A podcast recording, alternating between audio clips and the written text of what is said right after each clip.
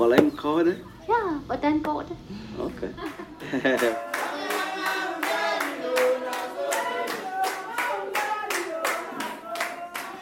we have a right to have education, but it's being denied, it's being ignored.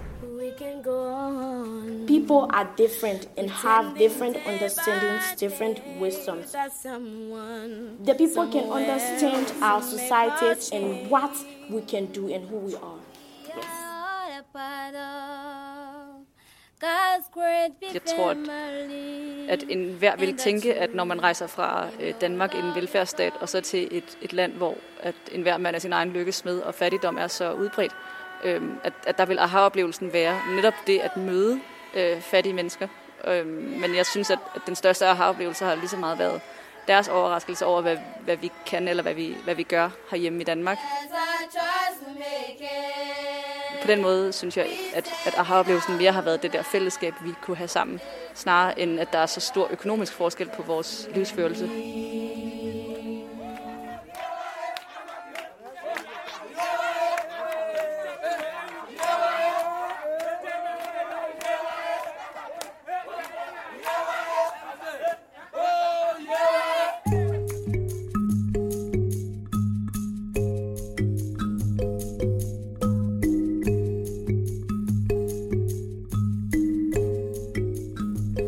Lytter til Verdenssyn.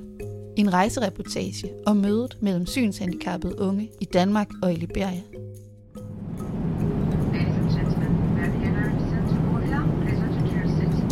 We are For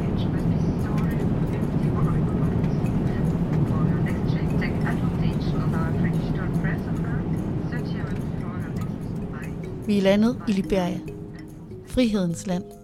Oprettet som hjemland for frigjorte afroamerikanske slaver i 1821.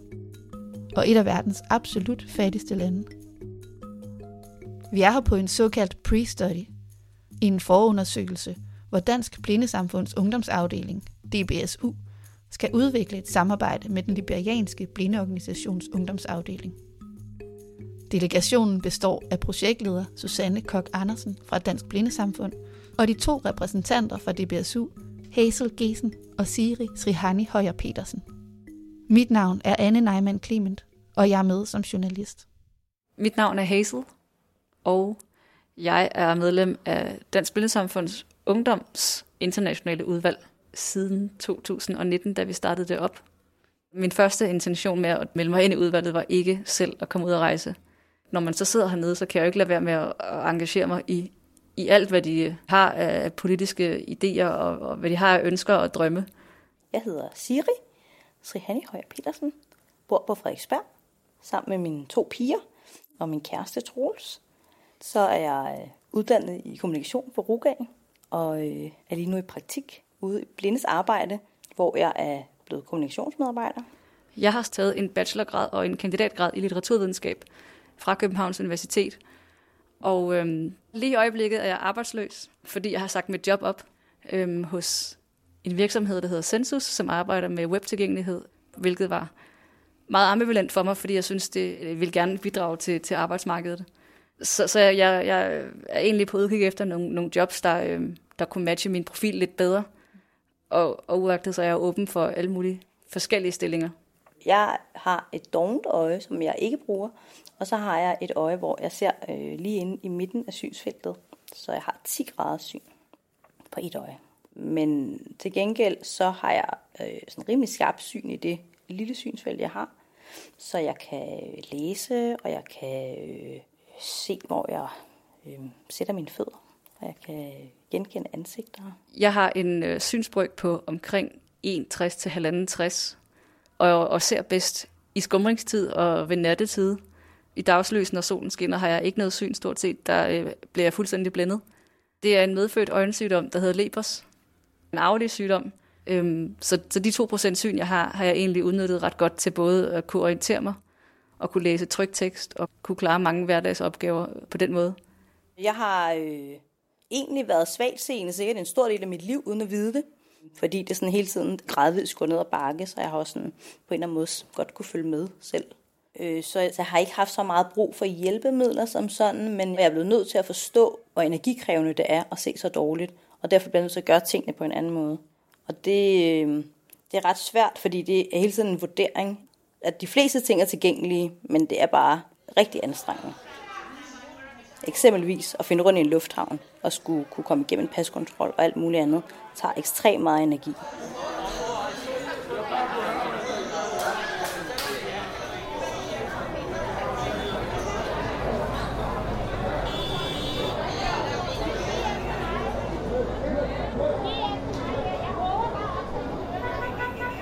Står uden for Libæas lufthavn efter en kaotisk omgang med både coronatest og fremvisning af visum og gennem et bagagehav uden et organiseret bagagebånd. Så, øh, så det var en kaotisk oplevelse, specielt når man ikke ser så godt. Selvom det er sent, er aktivitetsniveauet højt, og vi stemler sammen på et smalt fortov til venstre for lufthavnen, for ikke at stå for meget i vejen. Her bliver vi hentet af vores chauffør Otto, som går under tilnavnet Slow, i en hvid jeep, som blev finansieret af Dansk Blindesamfund ved et tidligere projekt. Udover vores vært rally, leder af ungdomskomiteen Cap Youth, er tre unge kvinder og lille AB på fire år fra blindeskolen med for at byde os velkommen. De bliver stuet ind oven på vores kufferter, mens vi bumler afsted gennem tropenatten. På vejen mod hotellet får vi lov at lære Rally lidt bedre at kende. Yeah, thank you. My name is Raleigh T. Fala, and I serve here as the youth coordinator at the National Resource Center for the Blind. Rallys job er at koordinere aktiviteter for synshandicappede unge i Liberia på tværs af landets 15 regioner. Helping the livelihood of blind and partially sighted people, particularly young people. Der er ingen data over, hvor mange blinde eller svagt synede der er i Liberia. Men sygdomme som grå stær og diabetes, som vi har hjemme, klarer med medicin, en simpel operation eller et par briller, efterlader mange uden for uddannelse, arbejdsmarked og indflydelse. Rally selv mistede synet som seksårig under den borgerkrig, der herrede landet fra 89 til 2003. When Liberia encountered a civil war, and uh, there were different factions maintaining that there should be a change in leadership and other national issues. Mens han lå i sin forældres seng og sov, var der pludselig en skududveksling uden for huset, While in bed with my parents, there was an exchange of gun battle, og en kugle strejfede hans ene øje. and there was a straight bullet from one of the AK-47 that penetrated both um, the rooftop and fell onto my right eyes. And uh, because of that, I have to lead to blindness.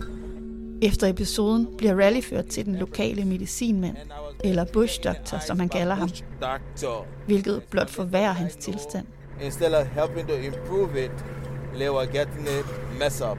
So at the end result, I'm limited in one eyes and not much in the other eyes. Ni år senere bliver han spottet af blindeorganisationen. Det har givet ham muligheder. that took me to the blind school to come to how to write and and, and, read the braille.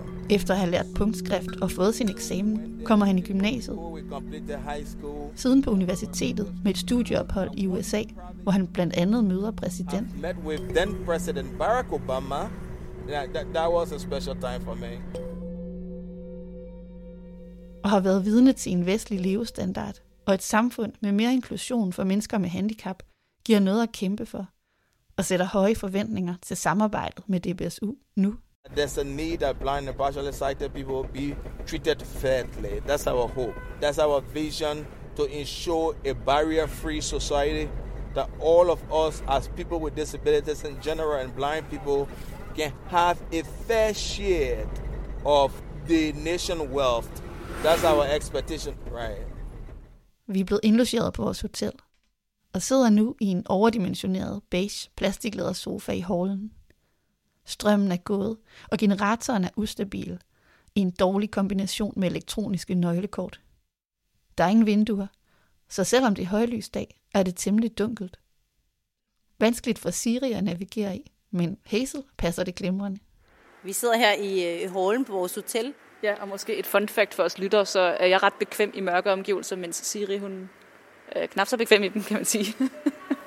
Altså, da vi kom ind fra dagslys af, der var det helt sort. Nu begynder jeg lige så stille at kunne, øh, at kunne skimte ting og se øh, omridse ting. Og så kan jeg se, altså hen ved døren, hvor der er lys, der kan jeg se, der er sådan genskæret i fliserne.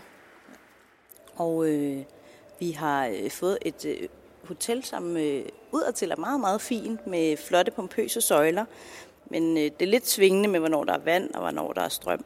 Og øh, der er dejligt varmt. Jeg vil gætte på, at der er i hvert fald 30 grader plus og fugtigt. Ellers så øh, er det et land, hvor der virker til at være meget frodigt. Der er fuld af palmer og øh, alle mulige forskellige frugter, der dyrkes her. Har, har, har ret meget larm. Der er en del sådan dytten og øh, små og store biler mellem hinanden, og folk, der hænger på ladet og råber. Og øh, har også mange forskellige dufte når man kører, at man sådan kommer fra den ene duft til den anden, nærmest. Altså, så dufter her lidt af losseplads, så lugter her lidt af, af rød bacon, så lugter her lidt af, sådan lidt af krydderier, og så lugter der lidt af fisk. Så der er mange spændende dufte, som man kommer igennem i løbet af en køretur.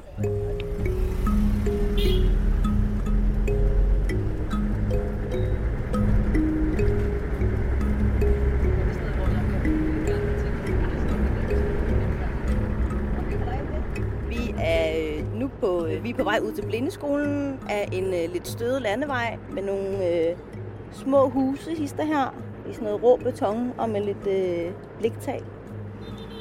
Vi skal afholde en workshop for øh, CAB Youth, altså øh, The Christian Association of the Blind, øh, ungdom, øh, hvor vi blandt andet skal tale om empowerment, employment og education. Øh, selvstændighed, uddannelse og beskæftigelse. Øh, så det er lidt spændende at skulle øh, genoptage det her arbejde og, øhm, og, og møde de her mennesker, som vi har kommunikeret med. Liberia har været hårdt ramt gennem historien. Vedvarende borgerkrig, spændinger mellem landets forskellige etniske grupper, ebola og udenlandsk udnyttelse. Selvom jorden og undergrunden er rig, lader fremgangen vente på sig. Og er du blind eller svagtsynet, eller lever med andre handicaps, er der så godt som ingen hjælp at hente. Det er det, The Christian Association of the Blind, i dagligt tale CAB eller bare CAP, kæmper for at ændre på. Christian Association of the Blind Liberia blev stiftet af øh, den nuværende øh, præsident af organisationen, Bean Kota. Han er selv blind, og har en meget, meget stærk fortaler for blindes rettigheder. Jeg ved ikke, hvor han har fået sin styrke fra, men han har i hvert fald hele sit liv kæmpet for handicappets rettigheder, været med til at starte hele handicapbevægelsen i Liberia. Altså i det her land er de jo faktisk rigtig gode til at vedtage en masse love og skrive under FN's handicap og konvention og sådan noget. Det er jo implementering af lovene, som er den store udfordring. Det er jo ikke en velfærdsstat på nogen som helst måde, og niveauet af korruption er jo også kæmpe højt, i hvert fald fra elitens side. Så, så, så udfordringen altså, er også, at de smider penge efter de love, de vedtager. Susanne Kok Andersen sidder til daglig som projektleder i den udenlandske afdeling i Dansk Blindesamfund og har været tilknyttet samarbejdet med den liberianske blindeorganisation siden 2016. Og så har vi jo sådan mødt de her meget engagerede unge, mens vi har været her. Og samtidig med det har vi så været i kontakt med Dansk Blindesamfunds Ungdom derhjemme i Danmark, øhm, og har sådan over noget tid ligesom sådan bare brainstormet med nogle af lederne derfra, at det kunne være fedt at involvere de danske unge i udviklingsarbejdet. Prøvede ligesom at se, jamen, hvor, hvilke af vores samarbejdspartnere har nogle unge, som kunne bære sådan et samarbejde. Og så fandt vi jo faktisk ud af, at de unge her i Liberia har så meget øh, kraft og engagement, så vi synes egentlig, at det var dem, vi gerne ville prøve at gå videre med. Øh, men hvad skal det så konkret være for et samarbejde? Det er jo så det, vi er i gang med at finde ud af nu, mens vi er her. Her kommer der skiltet her, der kan Vi kører ind ad porten til Blindeskolen. Skolen ligger i udkanten af hovedstaden Monrovia, omgivet af palmer, gigantiske mango- og papayatræer, små betonhuse med bliktag og mindre blikskuer. Et par hunde strejfer rundt på den røde jord med afsvedende græstotter. Solen er skjult i en let dis. En lugt af røg fra ildstedet, blandet med sved, rammer næsen. Man, man kommer ligesom ind, det er et stort stykke land. Når man kommer ind på den der compound, så er der ligesom sådan fem længer eller sådan noget, kan man sige, hvor to af de længer er øhm, sovesal for drengene og pigerne, og så er det udenfor, der er der så nogle, øh, så nogle hvad kan man sige, sådan nogle grill. De laver mad på åben ild jo. Øh, der er jo heller ikke noget rindende vand. Det er, de har en vandpumpe ude i gården, hvor de pumper vand op til børnene. Good morning, girls. Good morning. I skolestuen sidder eleverne klar til at tage imod os.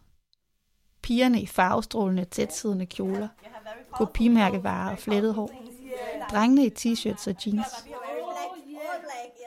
Enkelte i mere traditionelle liberianske gevanter. Vi bliver budt på ris med kylling og fisk, pæret sammen i en krydret sovs med kakkerliv og forskellige rødder. Er det tørret eller friske? Friske? Er det tre? Mm, that's funny. Uh, yeah, it is bitter. Og så er der blevet forberedt en velkomstceremoni. We're about to start.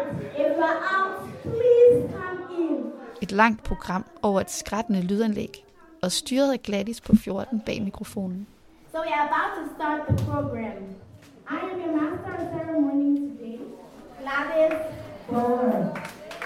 One, opening song by the audience.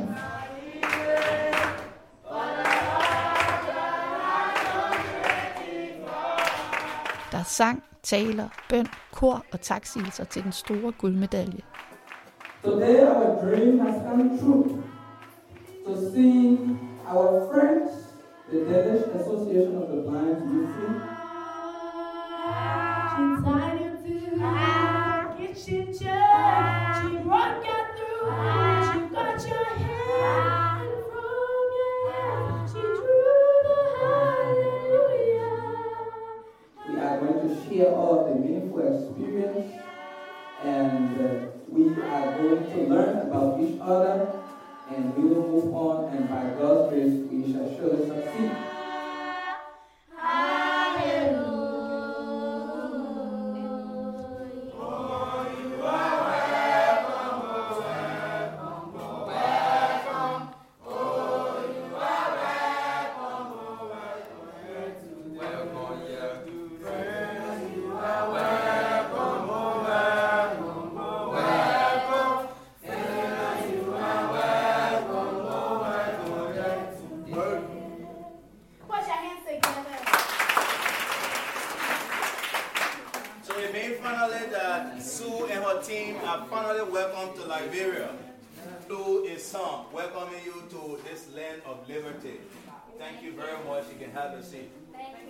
Det er blevet langt op ad dagen, African time, før vi kan komme i gang med workshoppen, som starter med en præsentationsrunde.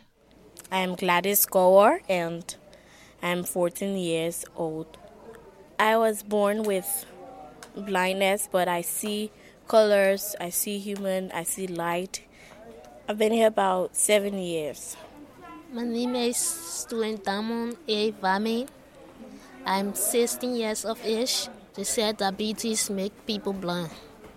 And that was the cause of my blindness. My name is Lajo Dima. I'm a tour guide. En er født blind. En anden er blevet det som følge af diabetes.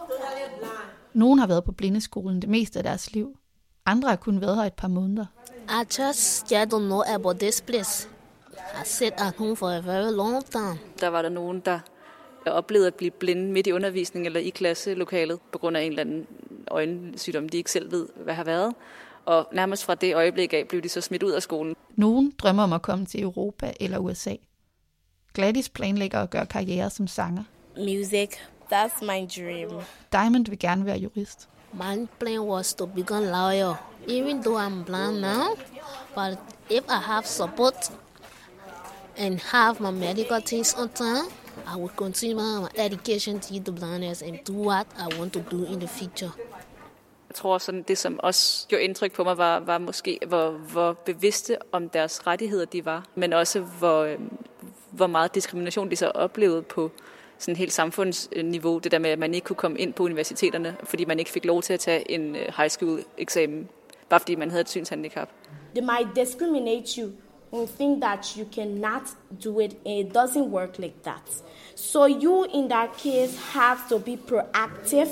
You have to give yourself that self courage and then do what you can do. Uh, the way that people will treat you will be quite different from the way they treat others, which we term as discrimination. Snakken bliver gradvist mindre og mindre formel, efterhånden som de to organisationer lærer hinanden bedre at kende. Og hele tiden bliver projektet mere konkret. If we engage in community awareness on the importance of the education of the blind. That way, we will have even parents being involved with uh, ensuring that their blind kids acquire a quality education. Så man kan sige, at det hele går sådan fra at være på brainstorm-niveau og meget overordnet til sådan at snævre sig ind og snævre sig ind og snævre sig ind og snævre sig ind. Fordi selvfølgelig er der masser af ting, som de unge hernede i hvert fald har brug for. Altså de har jo nærmest brug for alt, ikke? fordi de er så fattige for sit liv. Men øhm, vi er jo nødt til at tage, lave nogle prioriteringer. Vi er nødt til at være sådan lidt strategiske. Hvad giver mening at starte ud med? Og så må man jo se over tid, hvordan det kan folde sig ud. Og, øhm, og der synes jeg allerede, vi har, altså, at de har haft nogle gode snakke om, øhm, hvad der skulle være for nogle aktiviteter i sådan et projekt. Øh, jamen, altså, vores første par dage herovre er gået med at lave nogle workshops med øh, CAP Youth, altså Christian Association of the Blinds ungdomskomité, hvor vi har talt om, øh, om nogle af de problemer, de møder Øhm, altså vi prøver ligesom at indkredse lidt, hvad det er, de synes er vigtigt, og de ville rigtig gerne have nogle skolebøger på braille, eller på punktskrift, og, øh, og så snakkede vi om, hvad for nogle fag, de ligesom synes var vigtige, og der øh, stussede vi lidt over, at de ikke nævnte matematik, og så spurgte vi ind til det, øh, og det var simpelthen fordi, at, at øh, de mente slet ikke, at matematik var tilgængelig for blinde. Så det, det er som om, at det er sådan en hel verden, de er udelukket fra. Ja, jeg kom lidt, lidt kæks til at sige, at når I taler om sådan grundfag og nogle fundamentale øh, færdigheder, så skulle man kunne i hvert fald som minimum kunne læse, skrive og regne. Så det var, det var det, ligesom vi i Danmark betragtede som nogle fundamentale færdigheder i forhold til at kunne komme videre i uddannelsessystemet. Men de var meget mere interesserede i at få bøger som litteratur og, og biologi oversat til punktskrift. Ja. Altså, der gik sådan en, et gys igennem lokalet, sådan matematik, hvad, altså, hvad, hvad taler de om? Øhm. Det viser også, at det er, sådan en, det er mere sådan en erfaringsudveksling, det her, hvor vi ligesom gensidigt bliver overrasket over hinandens vilkår. Vi havde en rigtig, rigtig hyggelig oplevelse i går, mig og øh, Hazel, hvor at vi prøvede at øh, lade en af øh, de unge fra blindeskolen af øh, låne Hazels stok, og så øh, lavede vi lidt mobilitetsundervisning. Og det var en rigtig, rigtig god oplevelse. Hun har ikke været der mere end et par måneder, og øh, er sådan lidt utryg og lidt usikker. Og lige pludselig så øh, kunne hun bare gå derud af øh, meget, meget hurtigt. Hun var virkelig hurtig til at lære det. Altså på, på 10 minutter, så gik hun nærmest ubesværet rundt. Og vi lavede sådan nogle lege, hvor jeg ligesom gemte mig. eller jeg, jeg stillede mig et eller andet sted ude på planen, og så skulle hun ligesom prøve at finde mig, og prøve at sige lidt lyde og sådan noget. Og det gik bare så godt, og hun, hun fandt simpelthen rundt på hele skolen, ubesværet med den stok. Det synes jeg var en, øh, en meget smuk oplevelse. Det er jo i hvert fald helt tydeligt noget, som alle vil kunne få glæde af. Uanset om du bor på landet eller inde i byen, så er det bare en, øh, en måde at blive helt anderledes selvhjælpen på. Ikke mindst i et land som Liberia, hvor at der jo øh, er en del sådan huller lige pludselig, og andre øh, forskellige udfordringer på vejene, så er det jo altså rent sikkerhedsmæssigt også en rigtig, rigtig god idé at have noget, som ligesom lige kan guide dig lidt på vej. Så, øhm, så i forhold til projektet tænker jeg, at sådan noget som stokke og øh, mobility-træning ville kunne gavne mange mennesker her i landet.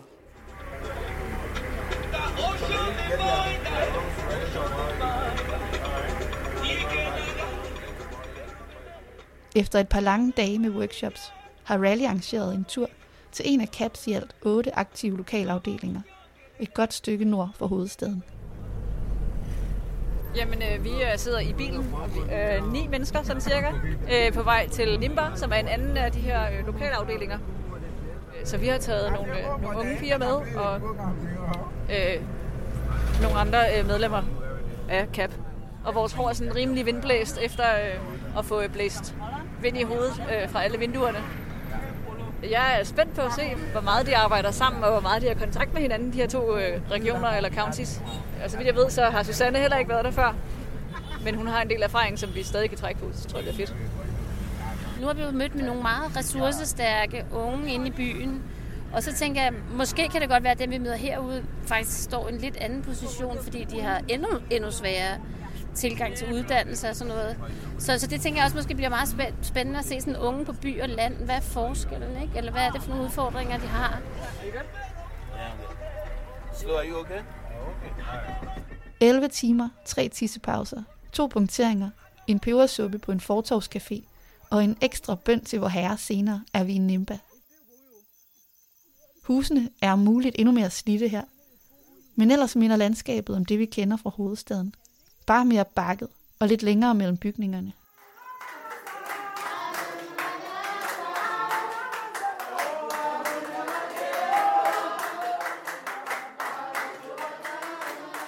Omkring 40 fra regionen er mødt op til mødet. Og endnu en gang bliver vi budt velkommen med sang, bøn og taksigelser. Ja. Ja. Ja. Ja. Ja. Ja. Ja. Ja. We tell thank you for the Nogle har rejst langt for at deltage. Et par har taget deres børn med. En enkelt har brugt 18 timer på bagsædet af en motorcykel for at kunne være med. So actually, we are here to listen to you and to learn and to get wis- wiser. And we hope that with all this knowledge, we can develop a real project. So thank you. We appreciate all your effort. Vi havde så en, et møde i går, hvor at, hvad kan man sige, øh, mikrofonen var åben, eller hvad man kan sige, de kunne bare komme og fyre løs med, hvad de synes var svært i deres liv deroppe, og de var jo de snakkede jo fra start til slut om alle deres udfordringer. Altså jeg tror, det var tydeligt for os alle sammen, at de problemer, de har ude, uden for hovedstaden, er ret voldsomme. Altså, de kommer ikke engang i skole, dem der er blinde. De, øh, altså, der er ingen blinde skole, der er ingen lærer, der kan braille. Der er, altså, de har ingen muligheder. Der var en ung pige, som hun kunne ikke engang rejse sig op og sige, hvad hun hed, for hun har aldrig været i sådan en sammenhæng, hvor hun skulle præsentere sig selv. Så, så bare det der at stille sig op i forsamlingen og sige, hvad hun hed, det kunne hun ikke. Og, og hvor de siger, at børnene bliver gemt væk af forældrene og kommer slet ikke ud. Så for dem er det, det første skridt er bare at finde dem og få forældrene til at sige, jamen okay, der sidder et blindt barn herinde i min hytte. Så, så, så de udfordringer er jo kolonorme. Og det tror jeg virkelig har været en øjenåbner for os alle sammen, hvor svært det, hvor, hvor vildt det bare er. Altså. Der kom også en mor ind med et lille barn, som var fire år gammelt, som ikke kunne se, og ikke kunne tale og ikke kunne gå. Altså et multihandicappet barn. Og hun hører jo, at vi kommer. Og så rejser hun, jeg ved ikke hvor langt, altså måske jeg ved ikke, 10 km på en, bag på en motorcykel med det her barn, fordi nu kommer der nogen, som måske kan hjælpe hende, og vi kan jo ikke hjælpe hende. Altså hvad skal vi gøre? Der er jo ikke nogen af os, der er læger. Der er jo ikke nogen ressourcer til at redde det barn ud. Og selvom hvis det blev udredt, hvor skulle man så gøre det? Så, så vi måtte jo afvise hende, og så noget er jo også simpelthen så hårdt, men altså... Øhm, ja, det, man, det, det er jo uden for vores rækkevidde på en eller anden måde. Men det siger jo bare også noget om behovet i det her land. Ikke? Altså, hvad skal sådan en mor gøre med sådan et barn, der er multihandicappet, og der er ingen hjælp at få? Og selvfølgelig et håb om, at, at vi kan hjælpe dem på en eller anden måde. Og vi kan jo overhovedet ikke, altså vi kan jo ikke lige komme til Nimba og lave en blindeskole. Men altså, forhåbentlig kan vi være med til at styrke deres ledere og give dem nogle flere sådan organisatoriske færdigheder, så de kan blive bedre til at lave politisk arbejde og kræve rettigheder af deres lokale myndigheder der og arbejde lokalt sådan for, for at få nogle flere muligheder. Og det er jo selvfølgelig også lidt hårdt, det der med, at man sidder og hører på alt det, det der behov, og vi kan overhovedet ikke opfylde det. Så det er også lidt frustrerende, men altså, sådan er verden jo nok. Så ja, så jeg synes, der er mange, der er så mange problemstillinger. Men jeg synes, det er fedt, at øh, Sia og Hazel er med og ser det og oplever det, ikke? fordi pludselig så, øh, altså, så det der med, at verden kommer helt tæt på, ikke? det synes jeg jo er smadret vigtigt for os alle sammen. Det var meget anderledes, det der med at komme fra, øh, her fra byen af. Det var nogle meget anderledes problemer. Lidt mere øh, basic problemer, de stod i. Her har, det, har de snakket rigtig meget om uddannelse, og de har snakket rigtig meget om arbejde, og hvordan man får til en jobsamtale, og sådan den højere uddannelser. Hvor jeg synes, at øh, ude på landet, der snakkede de lidt mere om, at de gerne ville lære sy, så de måske kunne lave nogle produkter, så de kunne sælge noget. Altså ude på landet virker det også som om, at de bare rigtig gerne vil have lov til at være en, øh, en lille del af det samfund, de faktisk boede i. Hvor her var det måske lidt mere sådan nogle øh, individuelle projekter om at blive advokat eller øh, sangproducer. Jeg kan mærke, at de har ekstremt store håb og ekstremt store forventninger. Øhm, og jeg synes, det er svært at imødekomme de her ting, fordi man ved, at det bliver et meget snævert område, man måske kan gøre noget ved. Så, så det bliver sådan en meget lang proces, og, og, og sådan, når man står i det, så virker det udenbart rigtig svært at gøre noget ved det. Der er helt klart et stort behov, og noget af det, jeg synes nogle gange har været lidt frustrerende, det er, at man kan mærke, at de vil gerne have hjælp her og nu. Og det der med at komme og, øh, og prøve at uddanne dem til at kunne stå op for sig selv, og sådan, det, man kan godt fornemme, at det er lidt fluffigt for dem. Øhm, altså den helt konkret, så for eksempel, øh, da vi var ude på landet her for et par dage siden, så, så øh, rejste sus op og fortalte om, hvad det ligesom var, vi kunne bidrage med. At vi kunne ikke komme med direkte ting til dem, men vi ville gerne hjælpe med for eksempel at uddanne dem. Og det var næsten som om sådan, energien gik helt ud af rummet. Og så sådan et par minutter senere, så fortalte vi om, at vi havde donationer med, og det var altså en, en, en æske med og en goldball. Og, og, altså, og der kom energien tilbage til rummet, og de klappede, og de hujede, og de var øh, vildt begejstrede. Og det, er, det synes jeg nogle gange er en lidt svær følelse at sidde med, at man kan se, at de har så akut behov for hjælp. Og det er ikke akut hjælp, vi kommer med. Det er langsigtet hjælp. Sweet mother, I never forget you. For. Tilbage i Monrovia har Rally arrangeret møder med en række interessenter, hvor vi skal tale de blindes sag. Altså man kan jo sige, når vi bliver inviteret ind hos de der myndigheder, så er det også fordi, at vi giver de unge her en mulighed for at s- fortælle om deres udfordringer. Altså vi åbner døren, fordi vi er hvide og gæster og sådan noget, men så får de faktisk en mulighed for at komme i kontakt med deres lokalpolitikere, og det, det, det synes jeg er mega fedt. Over ved siden af rally er der to stole. Første stop er lokalradioen, hvor vi mod et gebyr har fået en halv times taletid til at fortælle om projektet. The benefits are so many. Efter de indledende høflighedsfraser brænder Hazel virkelig igennem. That I hope uh, that Danish partially sighted and blind people um, can see that we have similar challenges across the world, and that it's not only about us in Denmark, it's not only about Liberians, um, but it's about changing the mindset of people uh, to make them understand that blind people and partially sighted people can be a resource to the whole world. Også selvom hun synes, det er en mærkelig rolle at indtage. personligt er det meget svært at tale på vegne af en gruppe øhm, som et, et privilegeret menneske fra den vestlige verden. Fordi vi, vi kan jo sagtens komme og vise, at øh, ja, jeg har en, en blindestok, og jeg har de her muligheder for uddannelse osv., men hvor mange ringe i vandet kan vi egentlig skabe? Altså hele symbolikken i, at vi kommer med en anden hudfarve end mørk, er også lidt øh, ambivalent at sidde med. Og selvom delegationen ikke er så vid endda, der siger jeg er adopteret fra Sri Lanka, og Hazel har kurdiske rødder. Selvom at jeg ikke kan betragtes som den sådan privilegerede hvide skandinaver eller vesterlænding, øh, fordi jeg selv har en anden etnisk herkomst. Så på den måde, altså der er nogle underlige mudrede øh, diskurser, som blander sig med hinanden, som jeg personligt har det ret stramt med. Efter radioen aflægger vi besøg på Stadsarkivet, Ministeriet for Ligestilling og kommer i audiens hos en af senatorerne. Senator, just in closing, we have not seen you at the National Resource Center for the Blind. Raleigh, Raleigh, Raleigh, where is, where is the place? It's R2 Rabafi Highway. Vi var inde og besøge senatoren, og han øh, lovede faktisk øh, foran os alle sammen, at han ville komme på lørdag.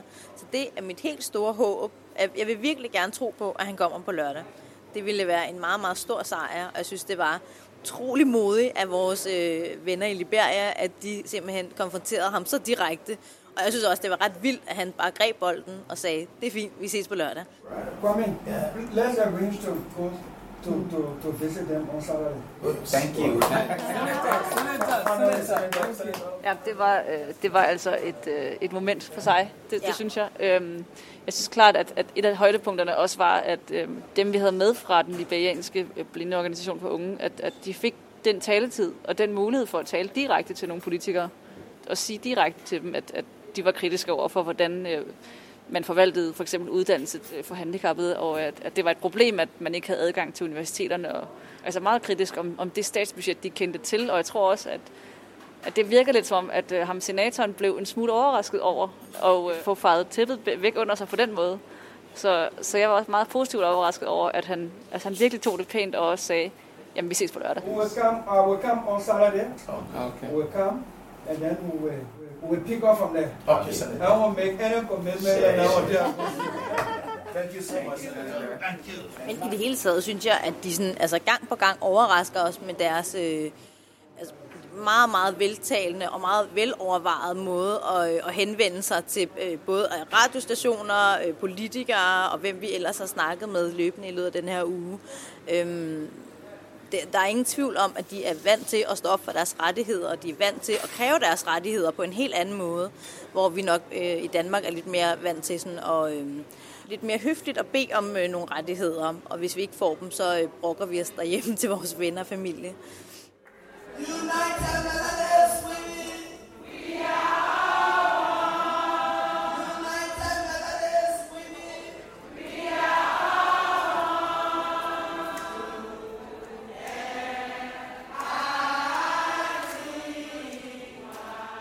Turen lakker mod enden, men på vores sidste dag får vi mulighed for at opleve lidt mere af landet. Først deltager vi i en meget fyldt og meget festlig gudstjeneste, der ingen ende vil tage, så vi ender med at liste ud efter to timer.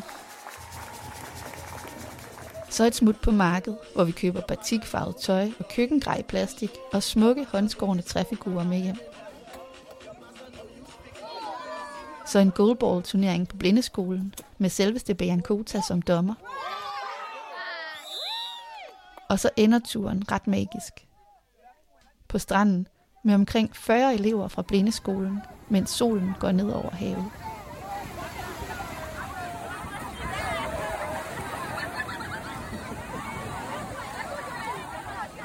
Efter goalball, så tog vi øh, i to vans ud til stranden. Og øh, hvad er der officielt plads til sådan en van? Skal vi gætte på 8 mennesker eller sådan noget? Og altså i min van, der talte vi 26. Så vi sad rimelig tæt øh, pakket, og nogen øh, hang bag på bilen, og nogen sad oven på bilen.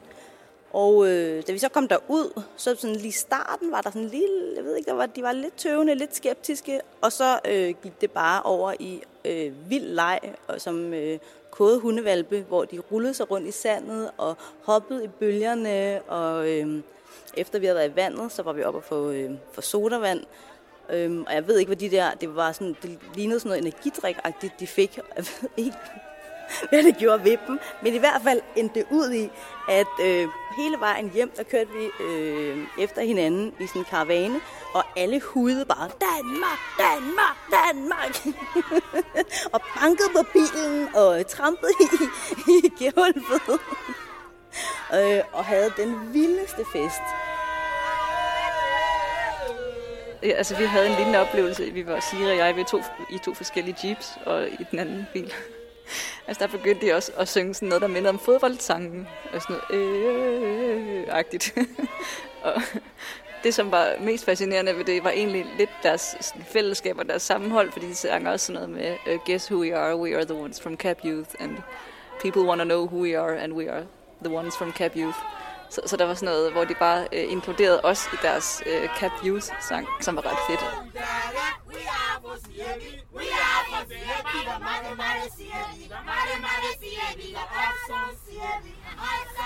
Øhm, og det, det mest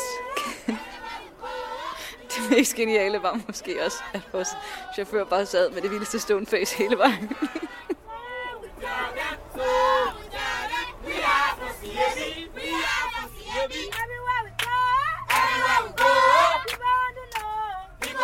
We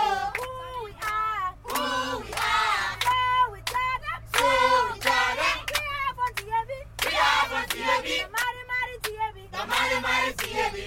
from CSE, we are from CSE.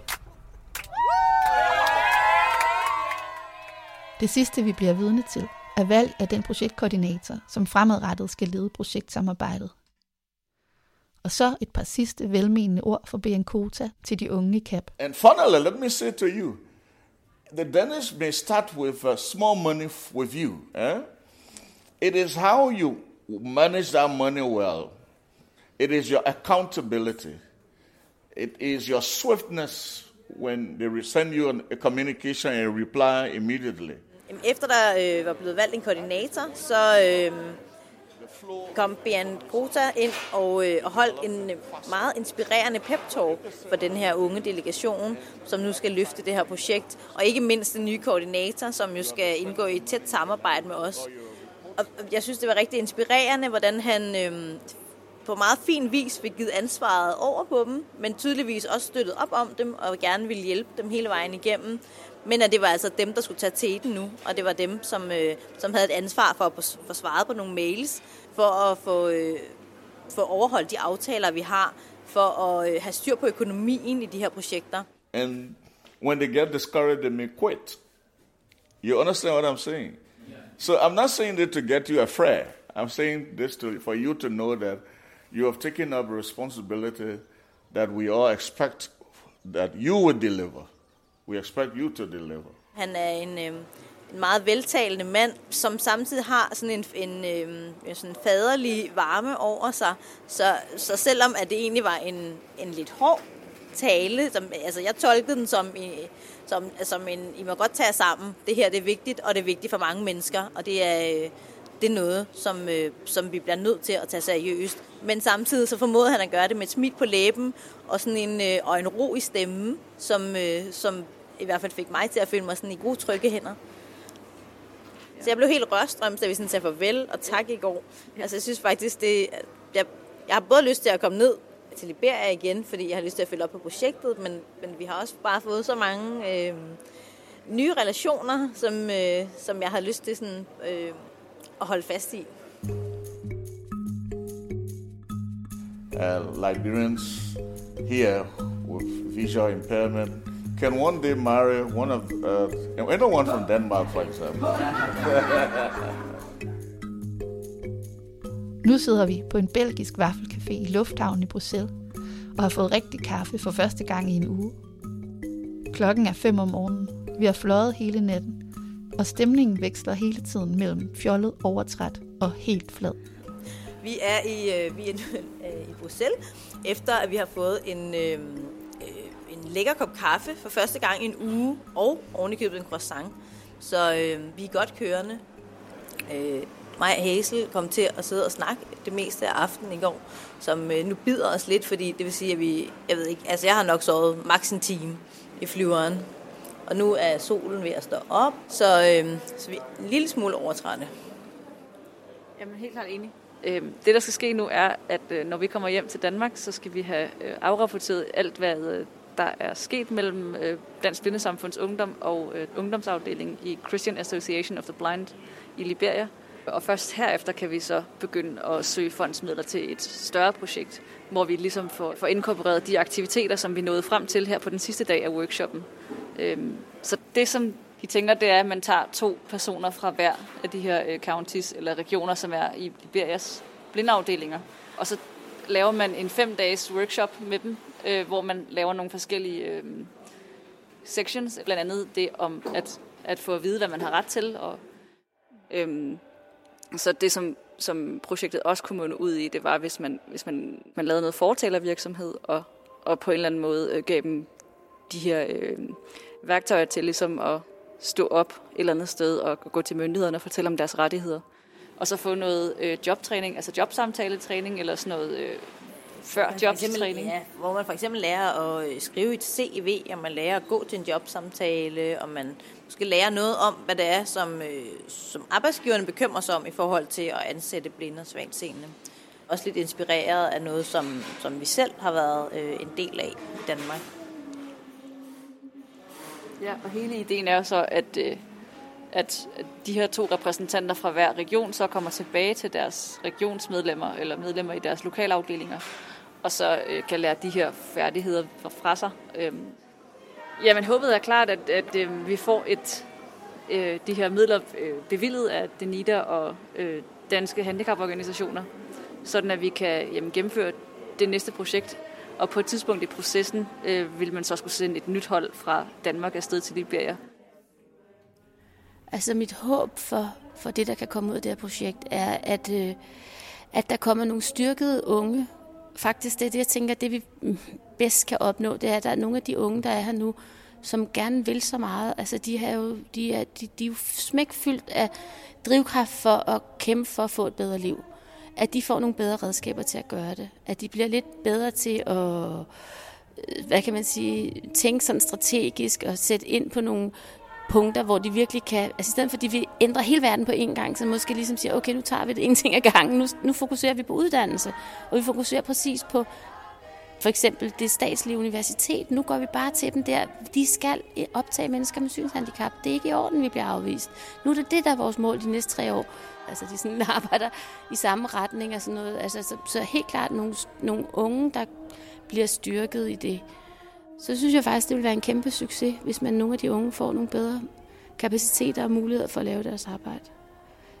De er jo nødt til at have de kapaciteter, der kan gøre, at de kan drive sådan nogle her ting, og så må vi starte der. Og så kan man jo altid se, hvad er det næste skridt? Hvad kan vi så gøre efter det? We say